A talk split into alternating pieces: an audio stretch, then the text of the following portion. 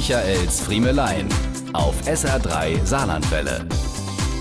Wenn Sie in letzter Zeit mal ab Frankfurt geflogen sind, dann wissen Sie, wovon ich jetzt gleich rede, wie sich die Zeiten doch ändern. Jede Generation hat ihre Traumberufe. Ich wollte unbedingt noch zum Radio und zum Fernsehen. Die Generation unserer Kinder träumt heute von einer Karriere als Beamter am Nacktscanner.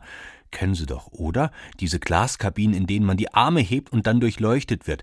Und das, wo der Beruf des Sicherheitsbeamten an deutschen Flughäfen noch bis vor ein paar Jahren als absolut unattraktiv galt.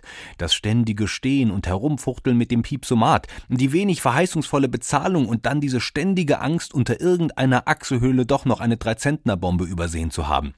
Aber kaum ist eine neue Technik im Spiel, wollen immer mehr Jugendliche in die Sicherheitsbranche und sehen sich gleich hämischen Angriffen ausgesetzt, ihr Berufsziel aus rein voyeuristischen Beweggründen zu verfolgen. Ja, aber glauben denn Sie, es macht Spaß, einen ganzen Tag lang auf einen Monitor zu starren, auf dem hunderte splitterfasernackter Menschen an einem vorbeiziehen? Hä?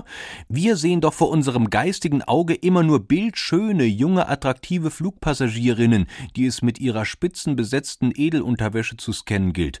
Aber lassen Sie uns doch mal realistisch bleiben. Denken Sie doch nur mal an Ihren letzten Urlaubsflug ab Ensheim und versuchen Sie sich die Menschen vorzustellen, die mit Ihnen durch den Sicherheitscheck mussten.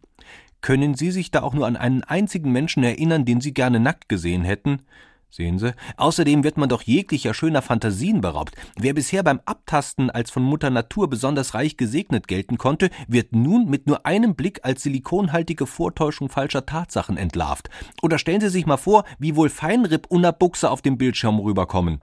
Gelten die dann auch als gemeingefährlich? Nicht, dass es jetzt ab und an heißen muss, Vorsicht, der Kerl da hinten trägt auch ein gefährliches Schießergerät. Diese und mehr von Michaels Friemelein gibt's auch als SR3 Podcast.